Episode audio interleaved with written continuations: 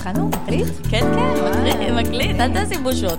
אוקיי, זה הזמן להתנהג אדם. בדיוק. אנחנו ריו, אה, פודקאסט חדש עם אנשים שלא עשו מיוט למחשב שלהם. אה, אנחנו בפיילוט הרביעי שלנו, אה, אנחנו הולכות להעלות אותו לאוויר, את זה אנחנו כבר או, איזה יודעות. התרגשות. מאוד. יש לנו גם אינסטגרם, אה, קוראים לנו ריאורג פודקאסט. נכון, אה, ותמצאו אותנו, אנחנו עושות שם שמח. לגמרי. הילה בר. תור צוק, יחד אנחנו נספר לכם את כל החדשות הכי מעניינות בתחום ההייטק כדי להשאיר אתכם מעודכנים. הכי מעניינות, בואו בוא נראה מה יהיה. אני כן יכולה להגיד לך שאני הולכת לספר לך על אה, המעבד החדש, סדרת המעבדים החדשה של NVIDIA, שהולכת לעשות אה, מהפכה גדולה בתחום מהמם. הזה, ועל בלאגנים כן. שקורים אה, ב-Y Combinator, ושווקים חדשים שהם אה, נכנסים אליהם, אה, ואלכס ג'ונס, שהפך להיות אה, משהו ככה מאוד אה, חם ברשתות אה, חברתיות. אני גם יכולה לספר לך, את בטח את תהיי איתי, אה, נראה. ליאור קודנר, סגן עורך וסמנכ"ל הדיגיטל של קבוצת הארץ דה מרקר, יעלה ממש אה, על הקו וייתן את דעתו לטובת האייטם המעניין שאנחנו נעלה בסוף הפרק. על אה, ה Trump bump. Trump pump. מה, איך טראמפ אה, תורם לכלכלת המדיה השמאלנית. דרך הבאמפ. בהחלט. אז אה, מה, את רוצה לשמוע מה קורה אצל, אה, בעולם המעבדים הגרפיים? ספרי לי. אז ככה, NVIDIA הכריזו על סדרת מעבדים אה, חדשה. היא לא פחות ממהפכה. NVIDIA היא החברה המובילה בעולם לייצור GPU, מעבדים גרפיים, כן? אה, ובאופן כללי זה ככה תחום מאוד חם, יש מחסור מאוד מאוד גדול של מעבדים גרפיים אה, בעולם. כל ספקיות הענן אה, מתחננות אליהם, והביקוש עולה כרגע הרבה על מה שהם אה, נושא מצליחים מאוד לייצר. מאוד חם בתעשייה. ב- כן, הקצב שלהם כן. כן. לא בדיוק מדביק את הביקוש, ובזמן שכל זה קורה והשוק ככה רותח, הם מכריזים עכשיו על ארכיטקטורה חדשה ומהפכנית, הם קוראים לזה ארכיטקטורת טיורינג, אה, הם טוענים שהמעבדים האלה יכולים לרנדר בזמן אמת, לעבד בזמן אמת, המון המון המון מידע גרפי, במקביל מסוגלים לבצע 15 מיליארד אה, פעולות אה, במקביל. הסדרה הראשונה שהם הציגו השבוע יועדה לשוק לשוק האפקטים הקולנועי- הקולנועיים, זה ככה קהל היעד הראשון, אחר כך הם התקדמו לשווקים, ישווקו את זה לגיימרים, אה, וגם אנחנו יודעים שחברות AI, אה, בינה מלאכותית, שצריכים מהמם. לעבד הרבה הרבה מידע אה, בזמן אה, קצר השתמשו בזה, הם צריכים לעבד הרבה דאטה במקביל, והמעבדים האלה אה, עוזרים להם לעשות את זה בצורה יעילה. ומה שעוד ככה מאוד משמעותי בתוך ההשקה הזאת, זה שזה תומך אחורה, זאת אומרת שגם קוד שנכתב למעבדים ישנים, אה, יוכל לרוץ על זה, ולא יהיה פה איזשהו תהליך של הגירה ומעבר מהמם. למעבדים החדשים, שיכול ככה טיפה להאט את הדבר הזה, זאת אומרת שזה אמור ממש... אה, לעוף, וככה המהללים אומרים שזה ממש, אנחנו נמצאים על קצה היכולות הפיזיקליות של הסיליקון, והשלב הבא זה רק אה, מחשבי אה, קוונטום, שגם זה כבר עוד מעט יקרה לנו, ואנחנו באמת חיים בתקופה מדהימה, תקופה כן. מדהימה לחיות בה, וככה בצד של הטלת הספק, צריך להגיד שהם לא התחייבו על תאריך. זאת אומרת, לא אנחנו לא יודעים התחייבו, מתי אוקיי. זה הולך להגיע לשוק, וגם אנחנו יודעים שאחד האתגרים הגדולים בשוק הזה זה לקרר את המעבדים האלה, כי הם מאוד מאוד מתחממים והם צריכים לשמור על טמפרטורה אה, נורמלית כדי אה, להמשיך לעבוד, ואנחנו לא כל כך יודעים איך הדבר הזה אה, הולך להתבצע, זה ככה פחות... אז זרקו לנו דובר. טיזר שיצא טכנולוגיה חדשה ועדיין אין תאריך. זה נכון, אבל בכל מקרה זה עשה ככה טוב מאוד למניה שלהם, ורע מהמם. מאוד למניה של אינטל, ביחד עם כל מיני פרצות אבטחה שהתגלו במעבדי CPU באופן כללי, וככה התמודדות קצת משונה של אינטל, שככה התייחסה לזה ולא לקחה אחריות, אבל בכל זאת אה, קשרה את עצמה בדבר הזה. אה, זהו, חדשות גדולות. אני אספר לך קצת על ידיעה מעולם קצת שונה. אה, ה-FDA, שבעברית זה מנהל המזון והתרופות האמריקני, אישר אפליקציה שמשמשת כאמצעי מניעה לנשים. כן? הכיצד? אז אני אספר לך, לאפליקציה קוראים Natural Cycles, והיא יכולה לחזות ימי פוריות על בסיס חום הגוף שלך, שאותו את אמורה למדוד כל בוקר. לחברה יש מחקרים שהוכיחו כי היא יעילה כאמצעי מניעה, ואכן עכשיו היא קיבלה סוף סוף את האישור המיוחל מה-FDA. אני יכולה להגיד לך ששיטת המודעות לפוריות, יש הרבה מאוד אה, פורומים בפייסבוק וכאלה שבקיאים בזה, כל מיני פורומים אה, היפים כאלה, ויש מי שמכנים אותה שיטת המודעות לפוריות וההפלות. אה, אבל אולי שם קורה משהו נכון, האמת מדויק. שכן, הכותרת שככה באתרים השונים בארצות הברית זה, את לא רוצה להיכנס להיריון? נסי את האפליקציה הזו. זאת אומרת, הם ישר מכוונים למקום ההוא שלה. לא להיכנס כן. להיריון, ולא בהכרח כאילו כן. אה, האפליקציה הזו... גם וגם. נכון, גם וגם, בהחלט. אה, היא פותחה בשוודיה, מעניין. אה, לא איזשהו אינפוט ספציפי, אבל זה כן בא משוודיה, אחרי שלפני שנה הם קיבלו את האישור מהאיחוד האירופי, ורק עכשיו קיבלו ב-FDA בארצות הברית, אבל והיא מבחינת רק ה... אה, מודדת חום, כי יש עוד כמה מדדים שרלוונטיים. אז ממש רק את החום, כל יום את מודדת את החום וזה עוקב. זה פעם ראשונה, אגב, בתחום אה, של מניעת הריון דיגיטלית שמקבלים FDA, אישור FDA, אז זה באמת אה, פריצת דרך. אה, אני רק אציין שהיו ככה פלטות קטנות, ובעבר, כתוצאה משגיאה של אלגוריתם, כן. אה, חמש נשים נכנסו להיריון. וקראו לבת שלהם אפליקציה. יכול להיות. אז uh, עדיין הסיכויים היו לטובתם הרבה יותר מהאמצעים המסורתיים השונים, uh, ובאופן כללי, uh, היום אנחנו חיים ככה בעידן שאנשים יותר ויותר משתמשים בטכנולוגיות בריאות דיגיטליות כדי לעקוב אחר ההחלטות הבריאותיות שלהם ביום-יום. אז יש כאלו שעושים את זה עם, עם תזונה למשל, uh, וספורט. אני מאוד אוהבת לספור את הצעדים שלי. כן. אה, זה הפיצ'ר החביב עליי באייפון, הוא עושה את זה לבד. כשאני מגיעה לעשרת אלפים, אני מרגישה... אז נותן לך תחושה טובה. העולם, זה כן. לא רק בריאות, כאילו ברמת הבאמת זה בריא, אלא גם התחושה הנעימה המנטלית שזה עושה לך. כן, מה שנקרא quantitative self. אהה. האני שמודד את עצמו והוא או-אה, אוהב לראות. למדנו הלכתי משהו חדש. עשרת אלפים צעדים, אה, כן. טוב, יפה, שיהיה כאילו... יפה מאוד. נשמע שזה לטובתנו. בהצלחה. אה, תשמעי, Y Combinator זה ה accelerator הגדול והחשוב בעולם. אה, יצאו ממנו ככה כמה unicorns אה, משמעותיים, דרופבוקס ו-Airbnb ועוד ככה כמה חברות גדולות ש... שאנחנו מכירים, והם לראשונה כן. יוצאים מחוץ לגבולות הסיליקון וואלי, ופותחים וואו. סניף. איפה? איפה? וואו, אה, לונדון?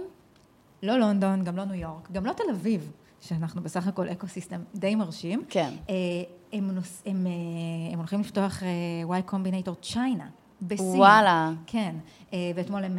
הודיעו שהם מינו את צ'ילו למנכ"ל ה accelerator שלהם בסין, הוא יוצא מייקרוסופט.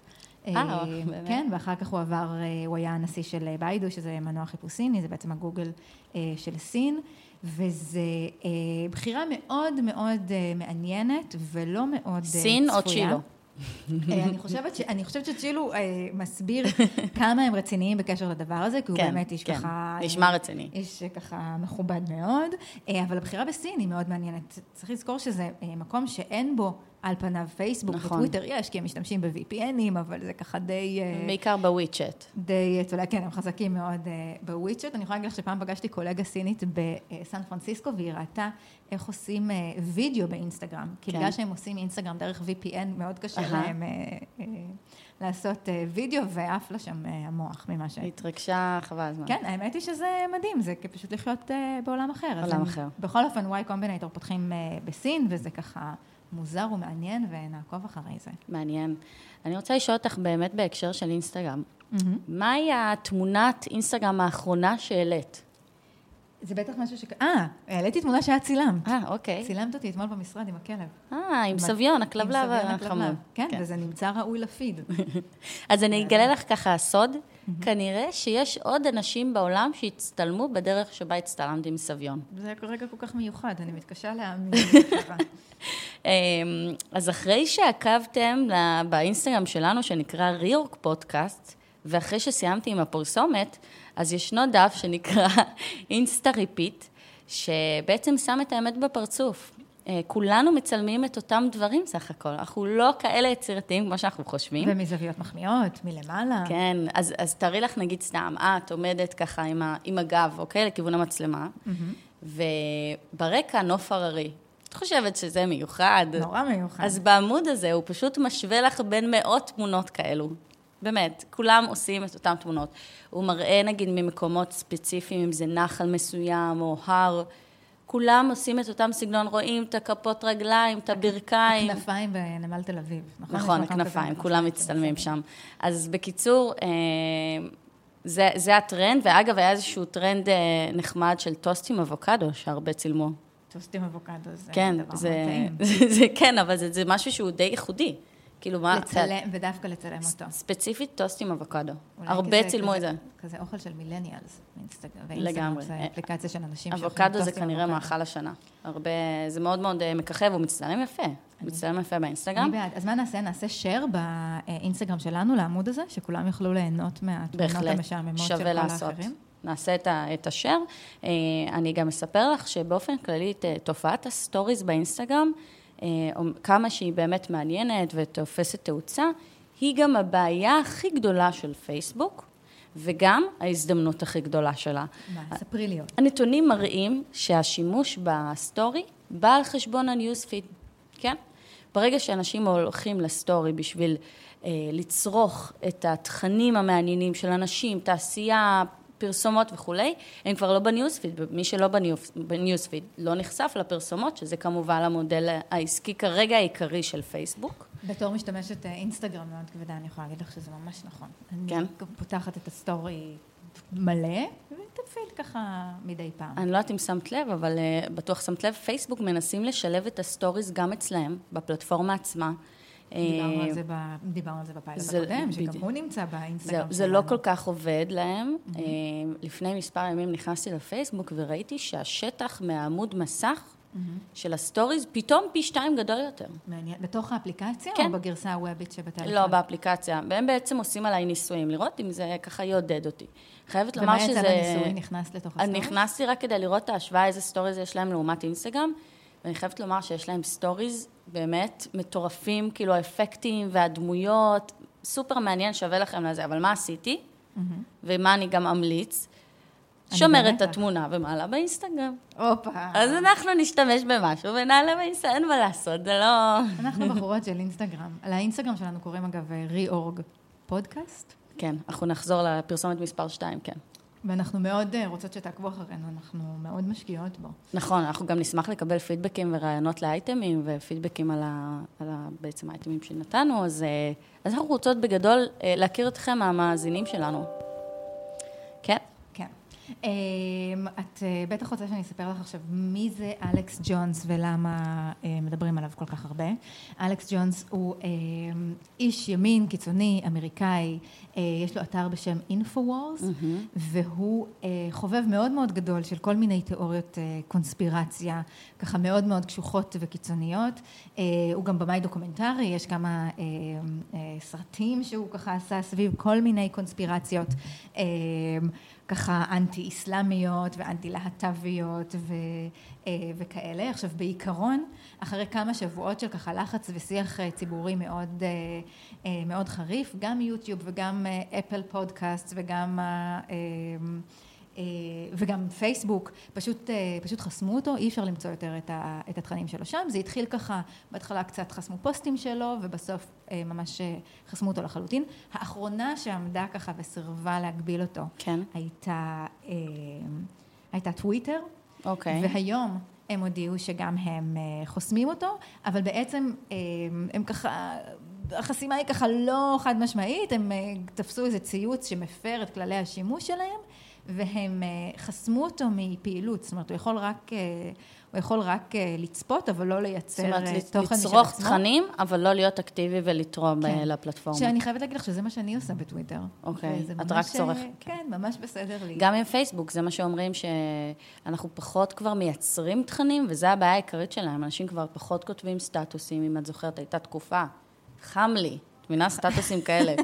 וואו, איזה כאלה. יום היה לי. איזה טוסט אבוקדו אכלתי עכשיו. בדיוק. אז אה, כן, זה כן. גם אה, בעיה טוב, כללית. אנחנו יודעים שיש את ה-80-20, את ה-20 אחוז שמייצרים תוכן, ואת ה-80 שמסתכלים, אבל זאת אומרת שכולנו הפסקנו קצת אה, לייצר. בכל אופן, האיש הזה הוא, מזה הוא חי, זה מה שהוא עושה, מפיץ hate speech. האמת היא שזה מאוד מעניין, כי טוויטר... גם מ- סביון כזה. סביון? כן. מה הוא? מפיץ... אה, חי. מזה הוא חי, זה נכון מאוד. אה, בכל אופן, טוויטר, אה, צריך אה, לזכור שהם ככה רשת מאוד מאוד ליברלית. יש שם תכנים מיניים וממש פורנו שככה זמין שם, והם באמת היו ככה האחרונים אה, לחסום את כן. ה...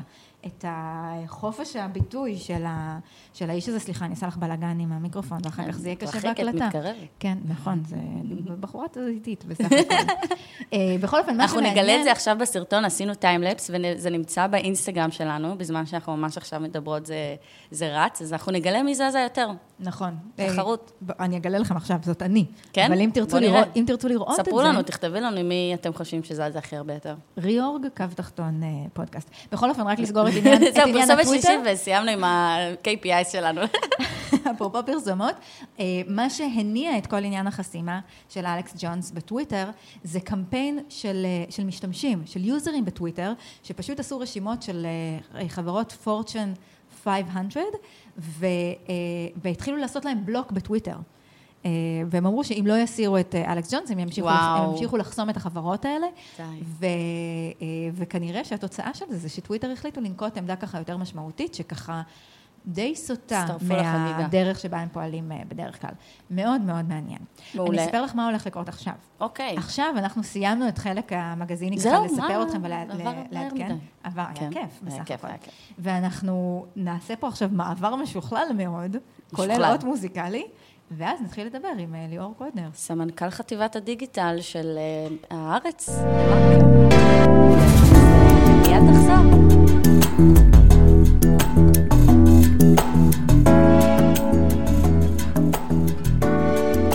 אנחנו עם אה, ליאור קודנר, סגן עורך אה, וסמנכ"ל הדיגיטל של קבוצת הארץ דה מרקר, איתנו על הקו. ליאור, מה שלומך? בסדר, מה העניינים? הכל מעולה, אה, אית- איתי כאן לצידי תור צוק. אני רוצה באמת לספר על איזושהי תופעה מאוד מעניינת, על הגדילה המטורפת של מנויי הדיגיטל של הניו יורק טיימס, שנקראת ה Trump bump. חתיכת שם מצאו להם. חתיכת שם, זה תמיד מגיע עם חתיכת שם, ואנחנו בעצם מדברים על איזושהי גדילה מאוד משמעותית ולא אופיינית בכמות המנויים הדיגיטליים של הניו יורק טיימס, אה, שקרתה בסוף 2016, בדיוק אחרי שטראמפ נבחר לנשיאות הברית, והאמת היא שאולי גם קצת ככה לסוף, אה, לקראת אה, סוף הקמפיין שלו, אה, ככה שמסמלת אולי תמיכה בעקרונות יותר אה, ליברליים, או רצון של אמריקאים לקבל איזשהו סיקור אה, יותר אה, אה, ביקורתי, כי ככה נסביר למי שהגיע מהחלל, שהניו יורק טיימס, עיתון אמריקאי, נחשב למאוד ליברלי, ומסקר את, את ממשל טראמפ ועוד גם את הקמפיין שלו, ככה באופן מאוד ביקורתי עד אגרסיבי. ברבעון האחרון של 2016 אה, יש להם קפיצה מאוד מאוד משמעותית בכמות המנויים, יותר מרבע, יותר מרבע מיליון אה, מנויים אה, חדשים, זה המשיך ככה גם לתוך אה, תחילת 2017 עם 300 אלף אה, מנויים, אבל עכשיו אנחנו מדברים על זה, כי עכשיו אנחנו אה, ב- רואים בדוחות האחרונים שלהם שהאפקט הזה הולך ושוכח, והם עדיין נמצאים באיזושהי ככה גדילה, אבל הרבה הרבה פחות אה, משמעותית, רק כמה עשרות אלפים אה, ברבעון, שבכלל מתוכם 40 אחוז מנויים על, אפשר ככה להחליט למה את אה, מנויה, ו-40 אחוז מתוכם מנויים על אה, בישול או על תשבצים, וככה פחות... אה, לייפסטייל. מה שנקרא לייפסטייל, נכון מאוד. אז ליאור, אולי ננצל את זה ותספר לנו, אה, ככה, אולי תעשה לנו סדר בעולם המשתנה הזה, שבזמן שככה ה print גווע מכל מיני אה, סיבות, אז בעצם אה, מקצוע העיתונות משתנה, ומי שעושה כסף מעיתונות צריך לעבור למודלים כלכליים אחרים. כן, אחד, אה, אני רק אזכיר שטראמפ תמיד אמר שהוא יודע למכור, אז כנראה הוא גם יודע למכור עיתונים. אז אה, הנה זה עבד לו. לגבי. העיתונות, כן, למכור בעדו נגדו, זה תלוי איך אה, מסתכלים על זה, וכנראה שהוא יגיד שאם מזכירים את השם שלו נכון ומזכירים הרבה, אז אה, זה עובד. נכון, הוא אומר על מניות, האמת, גם כן. אפילו כן. היה איזשהו בוט, זה היה איזשהו בפרק של פודקאסט, אפשר אחרי זה לשתף באינסטגרם שלנו, היה איזשהו בוט שהמציאו, שכל פעם שטראמפ זורק לאוויר ככה בפר, ב, בתקשורת איזה שם של חברה, אז הבוט שם כסף על המניה, כי ככל הנראה היא תעלה. אז זה. סיפור אמיתי. ניו יורק טיימס אגב, הוא עשה להם עבודה מאוד טובה, הוא באופן די עקבי מטנף עליהם בטוויטר, פעם בחודש כזה יש איזה טינוף אה, אה, מי בכלל קורא אותם, למה לקנות אותם וכולי, וכל פעם אחרי איזה טוויט כזה, אז אה, זה הולך להם מצוין ומוכרים יותר מנויים. הבדיחה אצלנו בבניין אומרת שאם נתניהו היה עושה לנו אותה עבודה, אז גם אנחנו היינו מוכרים יותר מנויים. אולי תסגרו איתו משהו, יש לו קטע של לדבר עם אה, מוציאים לאור. כן, כן, אולי אפשר לנסות uh, להציע. אני לא יודע, הוא הלך בדרך כלל על אחרים פה בשיחות, אבל אולי אפשר. אז לגבי העיתונות, מה ששאלתם, אז אנחנו שנה הבאה חוגגים 100 שנה. אז, וואו, מזל כן, טוב. אז כן, בני 99, ובעבר המודל של העיתונים, אני לא יכול להגיד שהוא היה מאוד פשוט, אבל הוא היה יחסית קל להבנה, עיתונים מכרו פרסומות, הם מצאו את הקהל שהיה מקבל את הפרסומות האלה, מפרסמים היו שמים כסף, היו שמים את הפרסומות, ואנשים היו רואים את הפרסומות, ומזה היה מגיע רוב הכסף. זה התחיל קצת להשתנות עם עיתונים שהתחילו לגבות דמי מנוי, אבל עדיין רוב ההכנסות של העיתונים, רוב התקופה היה מפרסומות. אגב, לוחות המודעות היו הפרה החולבת של רוב העיתונים. אחר כך נכנס בארצות הברית קרייגליסט, ובישראל היה הומלס ויד שתיים, ודי הרגו את העסק הזה לעיתונים. וגם ענף הפרסום מאוד מאוד נחלש, ואנחנו בצורה די בולטת, כמעט 70% מההכנסות שלנו היום מגיעות ממנויים. ואנחנו בעצם, בדומה לניו יורק טיימס, קצת אחריהם, החלטנו גם שגם על המוצרים הדיגיטליים שלנו אנשים צריכים לשלם כסף, כי זה מוצר פרימיום שאנחנו משקיעים בו הרבה מאמץ, 450 אנשים עובדים על העיתון כדי להוציא את הארץ ודה מרקר מדי יום. ואנחנו משקיעים בזה די הרבה מאמץ, ואנחנו חושבים שאנשים צריכים לשלם על זה, ואפשר לדבר אחר כך על המספרים, מבחינתנו מספרים מאוד מאוד יפים, ואנחנו גדלים כל חודש, ועוד ועוד ישראלים גם משלמים על מנוי דיגיטלי לארץ או לדה מרקר. אתה היית אומר שזה נותן יותר חופש עיתונאי, זה שבעצם מקורות ההכנסה שלכם כל כך מפוזרים? לחלוטין. אחד, גם לוחות המודעות, התיאוריה המקובלת אצל חוקרי תקשורת, זה היה מאוד מאוד טוב, כי זה לא היה תלוי במישהו אחד. מי שרצה למכור מכונית, הוא היה שם הודעה בעיתון mm-hmm. כדי להגיע לאותם אייבולס, כדי שאנשים ייתקלו. Mm-hmm. אני אתן מהדוגמאות שלנו, אנחנו הרגזנו את בנק הפועלים ואת שופרסל ונוני, ונוחי דנקנר, ואז פשוט לא היו מודעות האלה בעיתונים, וזה מפרסמים מאוד מאוד גדולים שאחראים לחלק גדול מתקציבי הפרסום בארץ, פשוט החרימו אותנו, ובאותם שנים הארץ הפסיד תקציבי פרסום מאוד גדולים. גם לגבי המנויים, זה שבן אדם משלם 40-45 שקלים בחודש, כמו שאנשים אגב משלמים לנטפליקס או לספוטיפיי או לאפל מיוזיק, זה עוזר לנו להתקיים, וזה גם תחזית הכנסות שאפשר לצפות אותה מראש. זאת אומרת, אנחנו יודעים כבר עכשיו להגיד, כשאנחנו מכינים את התקציב של השנה הבאה, כמה כסף נקבל ממנויים, בתקווה נגדל, אבל לא סביר שיהיה שם איזו התמוטטות בניגוד לענף הפרסום שהוא מאוד תנודתי. גם הפוקוס מרגיש שככה הולך יותר לכיוון הקורא והמשתמש מאשר למפרסמים. כמו, כמו שאמרת, זה יכול להתנגש מדי פעם, שסתם למשל רמי לוי מפרסם אצלכם, ואז פתאום ממחלקה אחרת יוצאת כתבה של כתב שלא מעניין אותו עכשיו הפרסומות, הוא במחלקה אחרת לגמרי, מפרסם על הבלגן שיש שם איזה משהו בסחורה, ופתאום באמת, כמו שאתה אומר, זה מתנגש, ואז הם יכולים לא להחליט לפרסם אצלכם. אז הפוקוס של התכנים שעוברים עליכם עוברים שינוי, והפוקוס עובר לטובת הקוראים, ולא בהכרח לפעמים על אינטרסים שונים.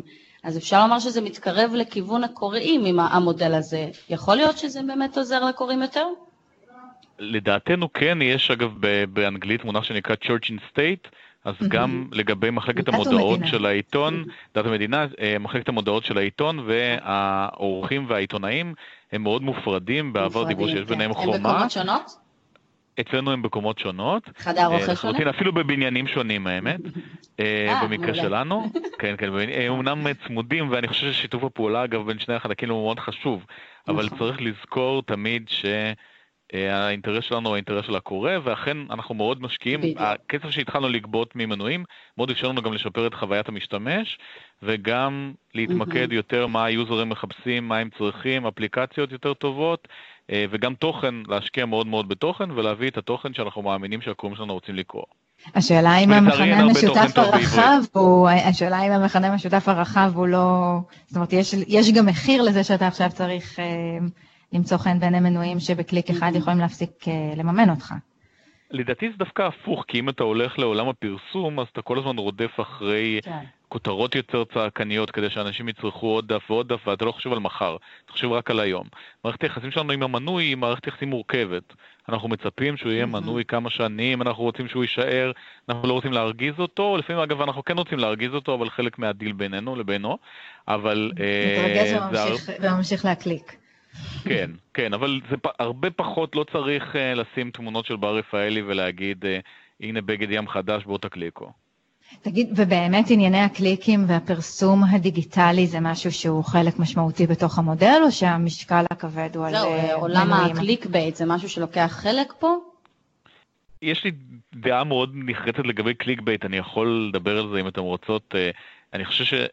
זה קצת יצא מפרופורציה העניין הזה. אנחנו משלמים לאורחים אצלנו כדי שייתנו כותרות מאוד טובות.